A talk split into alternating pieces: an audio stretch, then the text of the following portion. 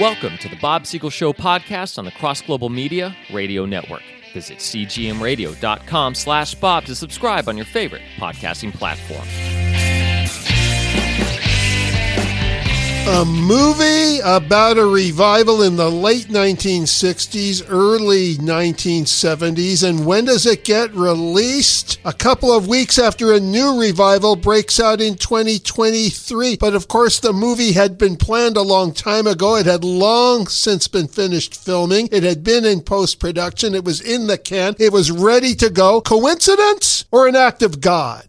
Well, most Californians think an act of God is an earthquake. So here to straighten them out, why don't we bring in a Texan? Say hello again to Jim Barrier.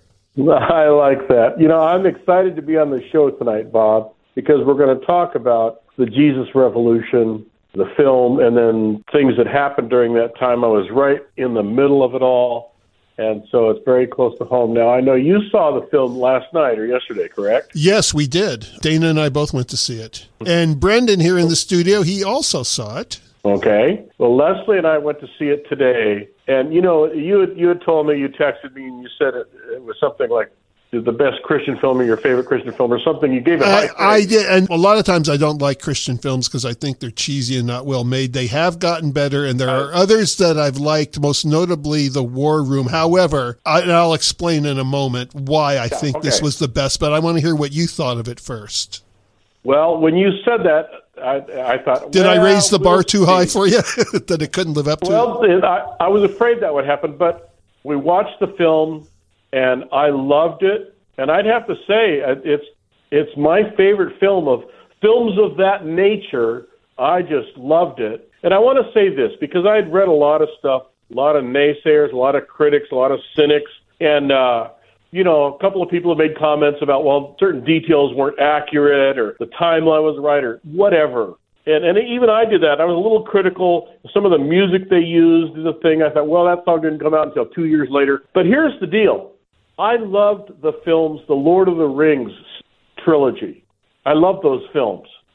And a friend of mine, very good friend of mine, who lives there in San Diego, said, well, but they didn't stick to the book perfectly. well, and they didn't, but they did stick to the books in one way. They were three different books, and they made them three different movies instead of trying to cram three yeah. books into yeah. one two-hour movies, which is what a lot of producers yeah. would have done. So you got to give them credit for that. I loved the Lord of the Rings movies. Well, I did, and. I read the books too, and it's true they didn't always stick to the books, but they did a pretty darn good job, all in all. They did a great job, and I actually I liked the film more because it didn't take as much work. Even though Leslie and I did a uh, marathon, we watched the unedited version, all three films. Oh, I know. I have those too. The director's cuts. Yeah, they take forever. it takes forever. But the but two towers seems Tolkien, like the ten or twelve oh, towers. Yeah. But but reading Tolkien for me is much more tedious. so I enjoyed the film. Tolkien can be he's is, brilliant, but he can be dry also. Yeah.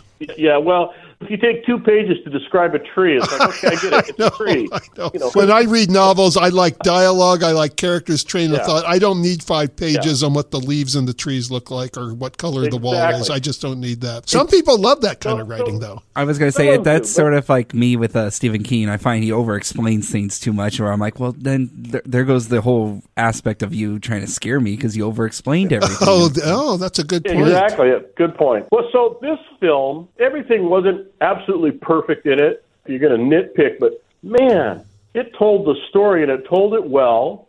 I thought Kelsey Grammer did a great job. He was phenomenal. Now he's uh, always been a good actor. I loved him in Cheers. Didn't yeah. care for the program Frasier as much, but I always thought he was a yeah. very good actor and one of the few conservative actors in Hollywood willing to speak yeah. out. And I think this was the best he has ever done in anything. Yeah, I and, and sadly there won't be any nominations from the Academy. Oh, uh, are you kidding? No, not at all. But I'll tell you what, I thought he did great, I, and I love the other actors. Like you know, uh, some some Christian films they you know they get affordable actors or whatever. They get they get the best maybe not the best they can find so they come up with something. But this one all of the actors I thought did a great job. And I even I was tickled when they you know they had the band doing uh, it was doing love song playing the, the songs uh, Chuck Girard love song and it wasn't the original guys, but whoever was playing it was it was fun hearing somebody play those songs. And my so anyway, feelings about dramatic liberties are that they're okay if they are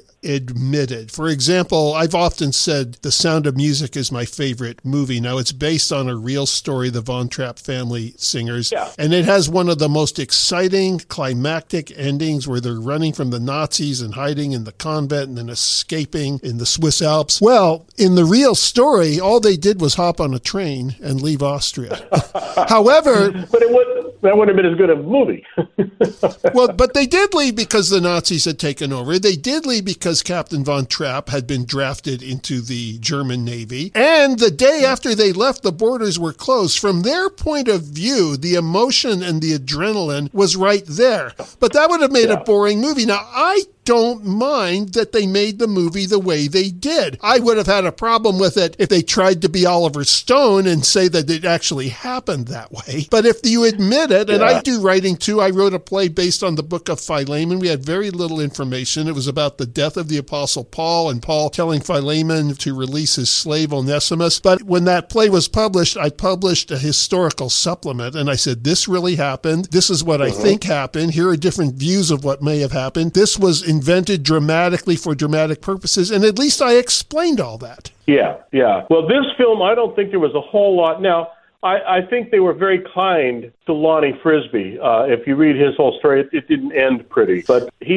he was out there. He was a loose cannon, and and uh, but he was a big part of this story. And Greg Laurie, of course, went on to pastor and, and uh, the, the Harvest Ministries and stuff. It, it was a great story and I love the drama. I love the, the story of this young man, and he's struggling, trying to find truth, trying to find meaning in life, and Pastor Chuck trying to figure out what to do. I have been in those situations where young people, or a street people element, or beach people are coming into the church, and the board members, the elders, the older people with all the money are saying, "No, we don't want this element. They're going to get sand in the carpet, whatever."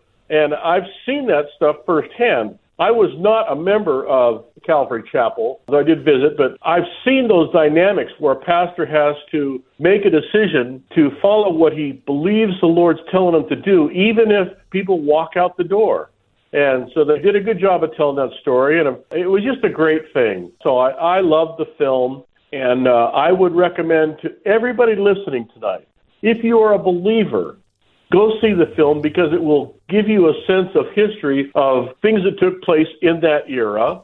If you're not a believer, go see it with an open mind. And it's a true story. And see see if it doesn't challenge you a little bit. But so I love the film. And uh, having said that, then I want to kind of do what you mentioned. I'm going to add a few things, talk about some things that weren't in the film, talk about some, uh, a perspective because I was there when all that was going on. I I became a believer in 1968. So all of this was so close to home for me. There, were, I have to admit, there was a couple of times during the film when I, I just started crying, you know, because it just it brought it home. There were things in there that just really, really rung in my heart. So it was it was quite an experience watching it. So well, it's going to uh, be great to interview you tonight, Jim, since you were there while it was going on. And when we're done with this revival, I want to talk about last week. You mentioned the Great Awakening during colonial America, and I know you were there for that one too. So I want to get your perspective on that at the same time.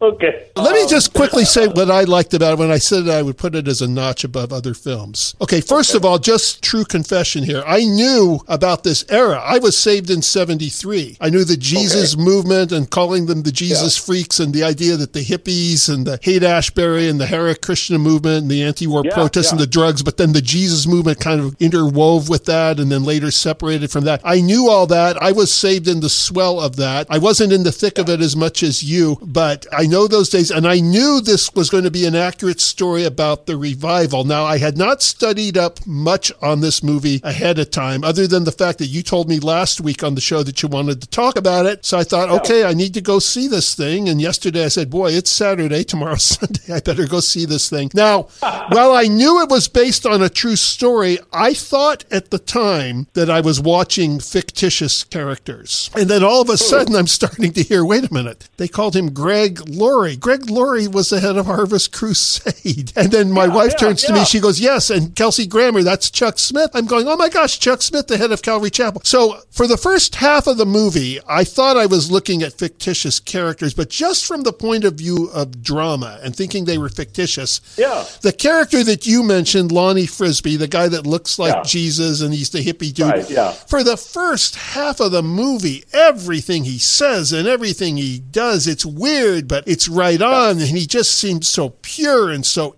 innocent and he almost seems like Jesus incarnate. And I loved the things he said and I loved the effect that he had on Kelsey Grammer. But then when in the second half of the movie he started to derail and the Greg Laurie character, of course, was very complicated from the beginning, I remember thinking they're showing the Christians as multi-dimensional people. They're showing the skeletons in their closet. I don't like it yeah. when on one hand the movie paints the unbelievers and skeptics as demons and the Christians as perfect saints. The people that aren't Christians could have some good in them. The people that are Christians, they still wrestle with things. So I love the fact that they yeah. were being honest. And then when I realized that they're talking honestly about real people that really existed and yeah. they're going no holds barred, I was very impressed by that. We're going to come back and we will listen to your perspective on it, Jim, and Brendan okay. can jump in too. But that's what I liked about it. This was not like those old movies where all of a sudden at the end of the film they turn on TV and Billy Graham's talking and they all get saved. This was a yeah, real yeah, yeah. story, major production, quality script, top notch acting. It wasn't one of those 12 for a dollar scripts that they used to make the film. It was really good. I strongly recommend it. You're listening to The Bob Siegel Show.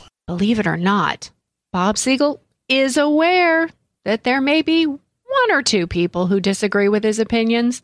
To offer your own comments on the topic at hand or to challenge Bob with a thought provoking question, feel free to contact Bob on Facebook, Twitter, or questions at bobsiegel.net. Now, there was an early mention in this film, just briefly, about the Time magazine cover in April of 1966, and the title said, Is God Dead? And I remember that. Yeah, that was a big saying yeah. in those days. It was originated by Friedrich Nietzsche many, many years yeah, before, yeah. but it became right, a very popular saying in the 60s. Yeah, because it seemed like Christianity was dead and, and such. Now, the movie ends, and Chuck Smith has a copy of the June 1971 edition of Time with a picture of Jesus and the title, The Jesus Revolution which is where they got the name for the film, and which was based, I think, on a book that Greg Laurie wrote. So it kind of went all the way around from Is God Dead to the Jesus Revolution. And I just loved that thing that took place in history where kind of like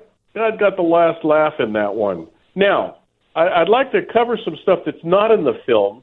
First of all, the movement at Calvary Chapel, which was tremendous, and all of that that happened with all the kids getting baptized and stuff. In fact, my wife Leslie was baptized in that very cove right there when she became a believer. And that was in Newport, wasn't it? It sure looked like yeah, Newport. Yeah, Corona, yeah. Del, Corona del Mar, to be exact. And I think they filmed a lot of it on location, although apparently a lot of it was filmed yeah. in Alabama, and I couldn't figure out. Yeah. Although I guess Alabama is one of the southern states that's on the Gulf of Mexico. Is that correct? I know Mississippi yeah. is. Is Alabama another one? You don't uh, think of the southern states as having beaches, but they actually do. So I suppose they could have made an Alabama beach look like California too. Well, I think a lot of the beach scenes they, they look familiar to me. And that there's one scene where they're on a ferry boat. Yeah, that was the I've Newport ferry boat. I've been on that. Yeah, that, I've been on that many times. So that was fun. It was familiar. But the Jesus movement didn't really start at Calvary Chapel. It certainly got a big boost and got a lot of publicity. But there were earlier things that took place. Now, uh, you know, do you know Dennis Agajanian? He's he's out of El Cajon. There, he's a musician, great, great guitar no, player. I am not familiar with him. He used to travel with Franklin Graham a lot with the uh, Samaritan's Purse thing. But Dennis says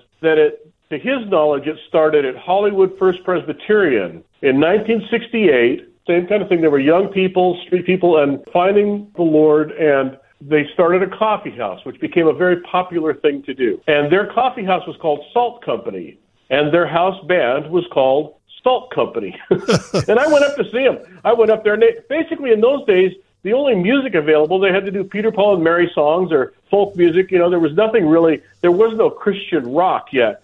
But Hollywood First Presbyterian is where Larry Norman came out of. How about that? And he, and he was the godfather of Christian rock. I don't care what anybody says. He was the first. He holds a place in Christian history and Christian music that nobody else has. And then he led his friend Randy Stonehill to the Lord. And uh, Randy wrote a song about it called Norman's Kitchen when he when he uh, prayed with Larry Norman in Larry Norman's kitchen. Well, you're giving but us I, a rare and insightful history lesson, and you're also breaking down a lot of stereotypes because so much for the Presbyterians being known as the frozen chosen, right? Yeah, well, you know what? It was happening there, and I went up there, and they they were a big part of a Jesus march. I remember marching in the streets with a Jesus march, and uh, it was great stuff. And and it was a lot of it was kind of like the counterculture. You know, we had the civil rights marches and we had the anti-war protests, but when the Jesus thing started happening, then kids were getting in the street and they were marching, holding up signs for Jesus. And you saw some of them in the film, the one way signs and all of that. My favorite, I still remember to this day, in this Jesus march that I, that I attended, someone had a big sign and it said, the difference between Christmas and Buddhamas is Easter. and they said that before that. Seinfeld invented the holiday of Festivus. Yeah, yeah. But there was great stuff going on. I used to go up there all the time to Hollywood First Pres and uh, go to their coffee house and go to the concerts. And I saw Larry Norman there a couple of times. So that was actually happening before the Calvary Chapel explosion. Now, there were other notables during this era. There was a fellow named Duane Pederson who started the Hollywood Free Paper which was kind of a response to the LA Free Press, which is a very radical uh, leftist paper. And Duane Pederson started the Hollywood Free Paper. And uh, he's been credited with coming up with the term Jesus people in his writings and stuff. And then there was a fella that was actually up uh, out of Berkeley. A lot of people don't know it, but what was behind this guy was Campus Crusade for Christ, but his name was Jack Sparks. Oh, Jack Sparks, he wrote the book The Mindbenders. Yeah, and he started the Christian World Liberation Front, which sounded very radical, but it it was it was a response to all of the radical stuff in Berkeley to say that true revolution is a spiritual one, and, and the Christian World Liberation Front was was taking place. Well, now I've got a. Here's where I intersect with history a little bit. It wasn't Jack okay. Sparks himself, but some people following him. They started a church that was supposed to be the only true church because they felt they were getting back to the days of orthodoxy yeah. in the first several years of Christianity. And I had some run-ins with them when I did campus ministry yeah. at UC Santa Barbara. When I left UC Santa Barbara to start a ministry at UC San Diego, I found out that that church actually purchased my house because they were trying to buy up the college community of Isla Vista. Yeah. So here's where there this history intersects yeah. with me a, little bit. Stuff. But it sounds like there when were, Sparks uh, was with Crusade, he was right on, but I think those guys derailed a little bit later. A lot of that happened during the Jesus movement. There were a lot of things that were very cult like that came out of that. There was a lot of rebellion because remember, these were primarily attracting people street people, former drug users, that type of thing. And so there was very anti-establishment. So there was a lot of stuff that went off the rails. Dude, it's Jesus, and like, man, he's uh, he's just rad, man. Actually, they didn't say oh, rad. They didn't say rad in those days. They said groovy, which I think is one of the dumbest words ever invented. But anyway. Oh no, because that, that now I digress. Goes back to goes back to jazz music. You're it, it does, but it really took on a life in the '60s. The word groovy, and Simon and Garfunkel singing the "Feeling Groovy" song. I, I love Garfunkel and Simon, but the word groovy, I always thought was just the dumbest word ever invented. I'll try not to use it. There's another fellow. You probably remember this guy, Arthur Blessitt. You remember him? Uh, no, I don't. He's oh my gosh. He's the guy. He used to preach on Sunset Strip again before most of these things were taking place. And he's the guy. He built this big old cross and carried it across country. Okay, well now I know of the person. I didn't recognize the name, but I yeah. I always heard about the guy carrying the cross around. That yeah, that was Arthur Arthur Blessitt. I've read stories that supposedly he's the one that led George W. Bush to Christ. No and kidding! So, uh, wow. Yeah, and so he was another one. He was a little goofy. He was he was a little well, goofy, now, but that's okay. Well, and this was something that came out in the movie. When you look at the people that Jesus hung around with, it was yeah. the prim and proper clergy of Jesus' day that had the problems with them, not all of them. Some of them converted, yeah. like Paul, and there was Joseph of Arimathea and Nicodemus, and they were good. I want to be fair, but for the most part, Jesus was hanging around with the wretched refuse, tax collectors. Oh, yeah. They, yeah. Oh, there yeah. were people that they called sinners, as if the Pharisees were not sinners themselves. Technically, exactly. they knew that the Day of Atonement atoned for them, but you'd been been hard pressed to get them to confess an honest to goodness real life sin in real time. And Jesus hung out with these people people. He hung out with harlots. And so that part of the movie yeah. Uh, captured this really well that these are the kind of people that Jesus would be with. And not just the hippie crowd, anybody that's a little eccentric anybody, that marches yeah. to the beat of a different drum that doesn't quite fit in. Those are the people that are longing for another kingdom. They're looking beyond this world and they're not just repeating media talking points or repeating everything that their friends say around the water cooler. Right. And Jesus said, it's the sick who need the physician. Yes. And I've always, I've tried to remember that in my, you know, I spent 40 years as a pastor, and sometimes you get some people and you just think, what's wrong with this person? Well, what's wrong with him? He's human. and and Jesus has saved him, and he's Jesus is doing his best to clean this guy up. But man, they're just sometimes they're quirky. That's the reality. Sometimes the people who become believers and they serve God, they're still broken, fallen people, and God uses them in spite of that. And quirky, here we go. Let's let me get one more in here before the break. There was a guy I consider the voice crying in the wilderness. And he was preaching up on Sproul Plaza at Berkeley before any of this was taking place. His name was Holy Hubert. His real oh, I remember Holy Hubert. Yeah, Holy Hubert. Oh yeah, and he bless your dirty heart. That was his tagline all the time. Okay, hold with heart. me, Jim. We've got to take another break. You're listening to the Bob Siegel Show. People are enjoying Bob Siegel's time travel novel, Push the Winds Around. Check out these customer reviews on Amazon.com. This is one of those books like certain movies where you keep thinking about it long after you finished. Once I picked it up, I didn't want to put it down until I'd read the entire book. Literally, a page turner. Every character came to life. Their personalities were well defined and consistent. First thing I did after I finished the book was to ask about the sequel. The next customer said, I read this book cover to cover in one sitting. Great read with completely unexpected ending that left me wishing there was just one more chapter. Give yourself a couple of hours to read it all at once because you won't want to put it down. Push the Winds Around, available on Amazon.com or BarnesandNoble.com.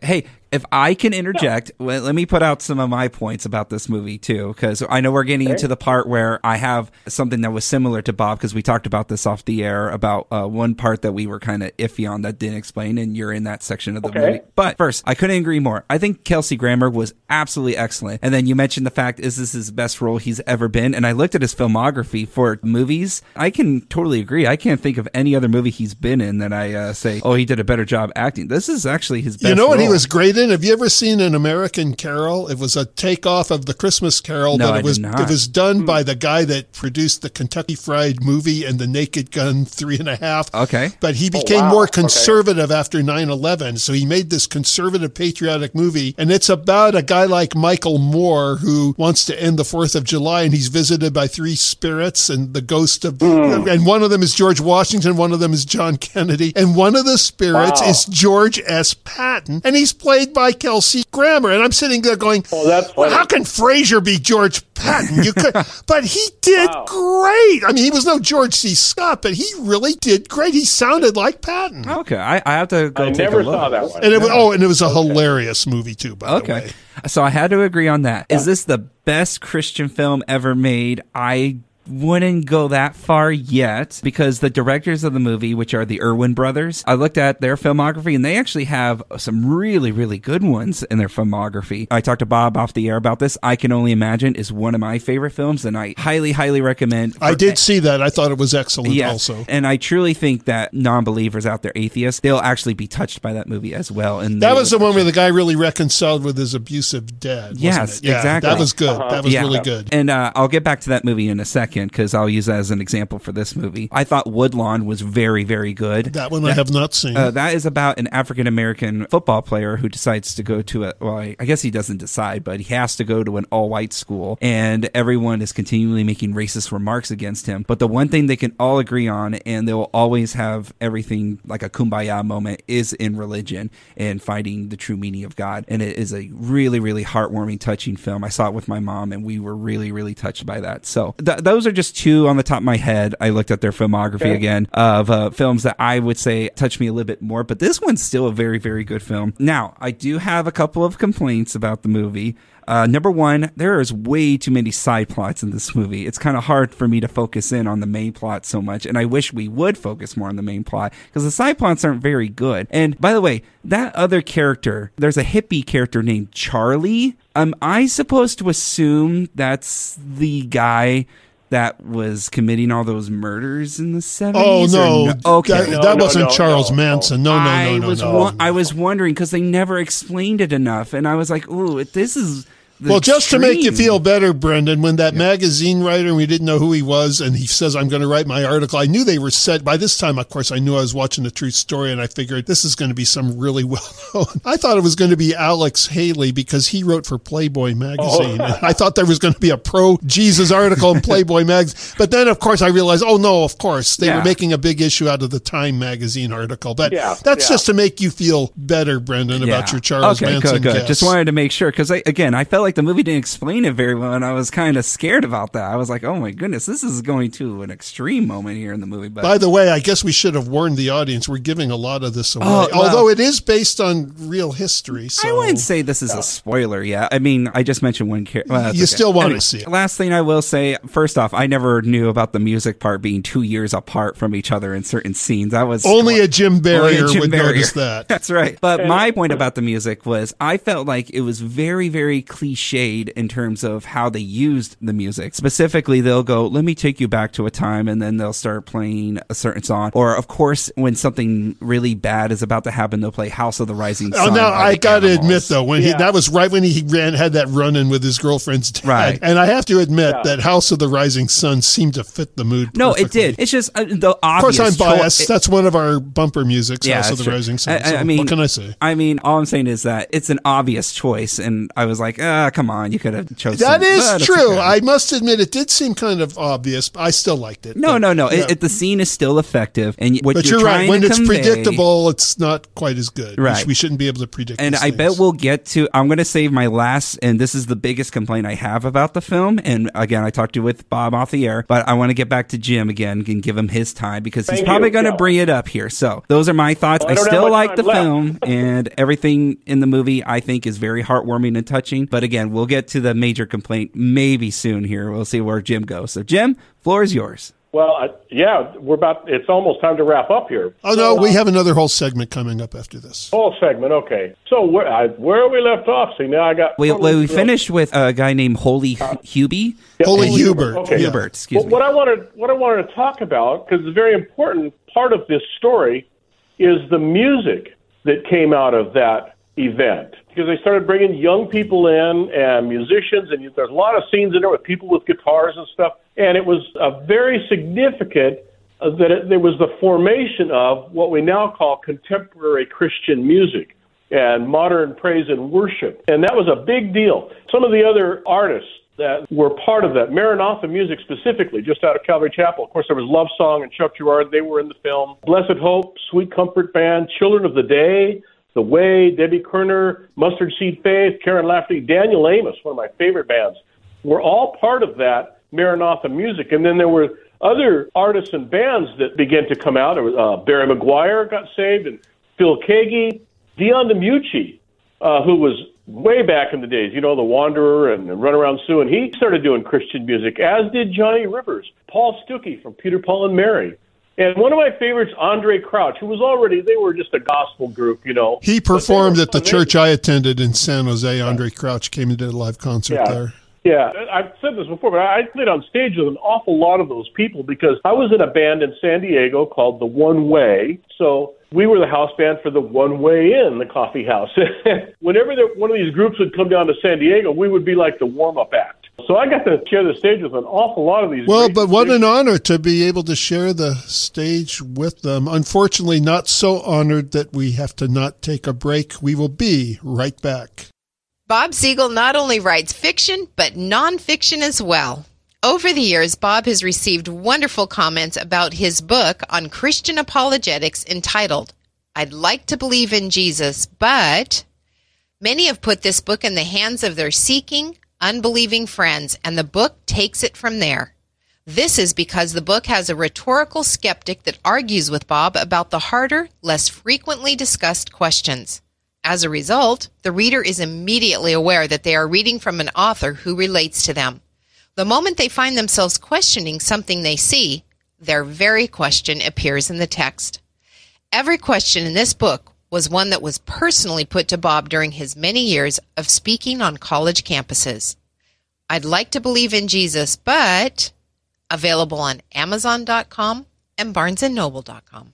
I'm your host, Bob Siegel, and my beautiful wife, Dana, is at home listening to this, and she texted something interesting, Jim, regarding what you said about Hollywood Presbyterian. She said that is the same church that Henrietta Mears came from. She was a very influential Sunday school teacher. She is the founder of Forest Home. Dana grew up at Forest Home and was with Billy Graham at the Forest Home when he dedicated his life to serving the Lord to become an evangelist. And Bill Bright of Campus Crusade was also in her Sunday school class. So we always hear about the famous people like Billy Graham, but the quiet people that led them to the Lord, there's probably a special place in heaven for them.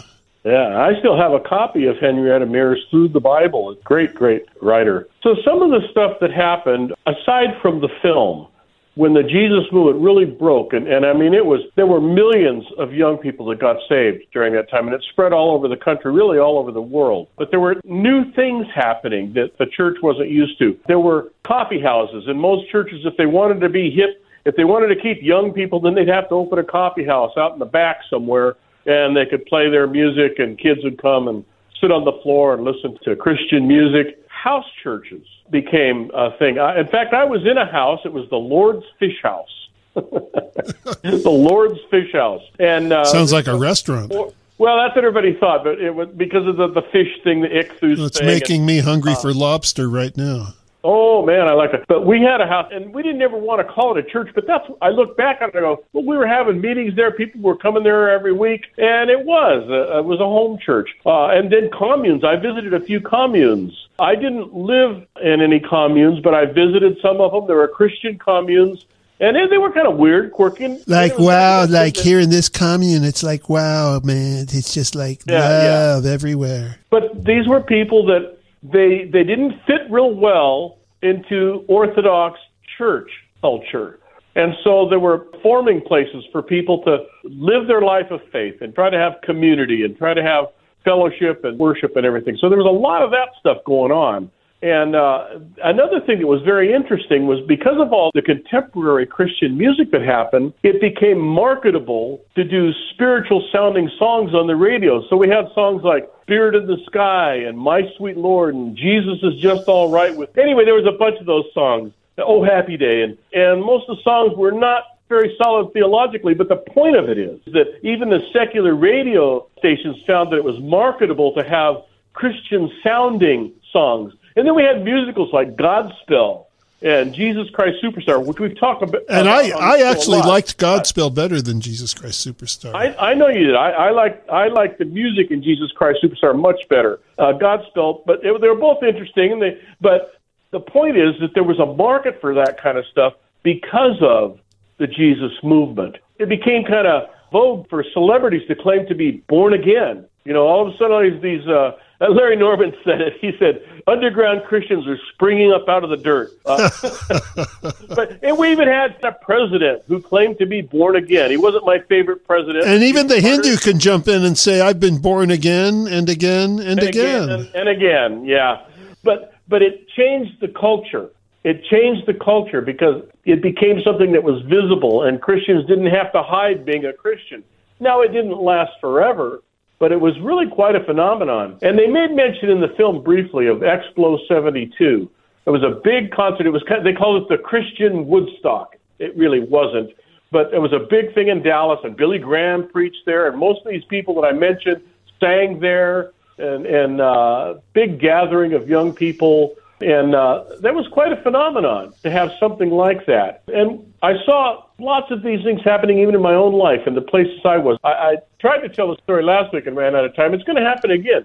But uh, I was at a church that started off with 12 people, and by the time I got there, there was 200 people. And by the time I moved to Texas, there was 3,500 people on Sundays. And uh, we were having a baptism service, because all these young people were getting saved, and they brought all their friends to come to church. I'm getting baptized, and what happens? Young people started running down the aisle saying, "I want to get baptized. I want to be a Christian," and we wound up baptizing over 60 new young people that just one night, and that church exploded. So uh, I'm just saying that there was there was a phenomenon that was something you couldn't program, you couldn't make it happen, but there was an outpouring and there was an ingathering. And there was quite a movement where a lot of young people got saved, and a lot of them are still hanging around. I'm one of them. I'm not young anymore. I have a lot of friends that went into the ministry, different ministries, some missionaries, some pastors, just different things. So it was just a phenomenal thing that took place. But this film that we, we were talking about tonight, the Jesus Revolution, I thought was a fair depiction of what took place in one community at one church and, and in the lives of a couple of individuals. Chuck Smith, I know the movie's supposed to be about Greg Laurie, uh, and it is a lot, but Chuck Smith was the guy that opened up the doors and let people come in. And I, I just love the scene where he's washing kids' feet. Oh, yes, because the deacon or whatever had complained that they came in barefoot on their new shag carpet. Yeah, yeah. Hey, um, Lonnie Frisbee was also a very key player. In the time we have left, they didn't yeah. wrap up really well, other than with a quick footnote at the end. And this is what Brendan was alluding to. What do you have to say about Lonnie Frisbee? Because there was a falling out of the ways, and I know there was reconciliation, but there was a lot of backsliding, and he died of AIDS and lot of stuff that they didn't get into in the movie. Yeah. Your thoughts No, about and I- Lonnie Frisbee? Well, I, I think that that is all true, and and uh, that's why I said early on when I when mentioned him, he was he was a loose cannon. But you know, God has used people with problems. Oh, he was absolutely used by God. He may have fallen Yeah, away yeah, and come so- back, but God was definitely using him. There's no doubt about that. And so that would be my bottom line would be okay. He was in a place and God used him and it was important as a person. His, you know what? If we start talking about who's perfect and who's got sin in their life, Well, then we got to bring in King in David and his adulterous affair, and so yeah. Yeah, we're all in trouble if if you have to measure up to whatever standard you want to put up there. Yeah, yeah, he was a mess. But I know, and that's what we weren't going with the thing. point of view of oh my gosh, he fell away. It was just Right. Can you speak to the fact of why you think the movie didn't do as much to tie up what happened with him? I don't think it would have been redemptive to the film and the story that the film was trying to portray. So Uh, you think it would have been too much of a skewed off sidetracking issue for them if they got into the weeds too much with that? Possibly you'd have to ask the producers that. It's but I just that he was such a I was major kind of he was such a major Yeah. character to the film. Uh, That's what surprised me a little bit that they just kind of Yeah. he leaves for Florida and we don't hear any more about him. See, Yeah. per, see, for me personally, I would have said to include that other part about him, a being gay, and then also, you know, having to deal with his wife and everything and everything. But it's a way of showing the whole message of the movie to me was about acceptance, acceptance from outsiders, it, whether you were a hippie or some other thing. And here's a good example of we're accepting someone in the gay community, and the gay community gets lambasted constantly. But us as Christians, we want to try to accept them. So that's my opinion. Well, and of on course you way mean I saw it. accept accept that they struggle with their sin like everyone else, not accept the lifestyle itself, right? Well, I, I, and I'm not. Yeah, I'm not sure that Chuck Smith or any of those other people were aware of that in his life during the time when this when this piece took place, when this film was happening, the story that was being told. No, I don't of course not, anyone yeah. was aware of that. So, so in that sense, it wasn't relevant to the story that was being told. There's so many aftermath things that could have been told, but I think they were focusing on one particular event in history. So I, you know, I thought it was well done, and I don't have a problem with the fact that they didn't give all of that stuff because there's so many things they could have gone into, you know, with the number of those musicians. They could have told stories and all of the things that Greg Laurie went through. He was so young in this film, but he had a great history after that, but they didn't go into that stuff either. So um, I didn't really have a problem with that. Well, So I was obviously, we could probably spend another whole show, but that just shows you what an important and in depth film it was. We strongly, all three of us, recommend to everyone in the audience to it. go out and see this right away. Go see it. Jesus Revolution. This is Bob Siegel. We will see you next time. Bob Siegel Show podcast is a production of Bob Siegel and Cross Global Media. Visit us online and subscribe to the show at cgmradio.com slash bob.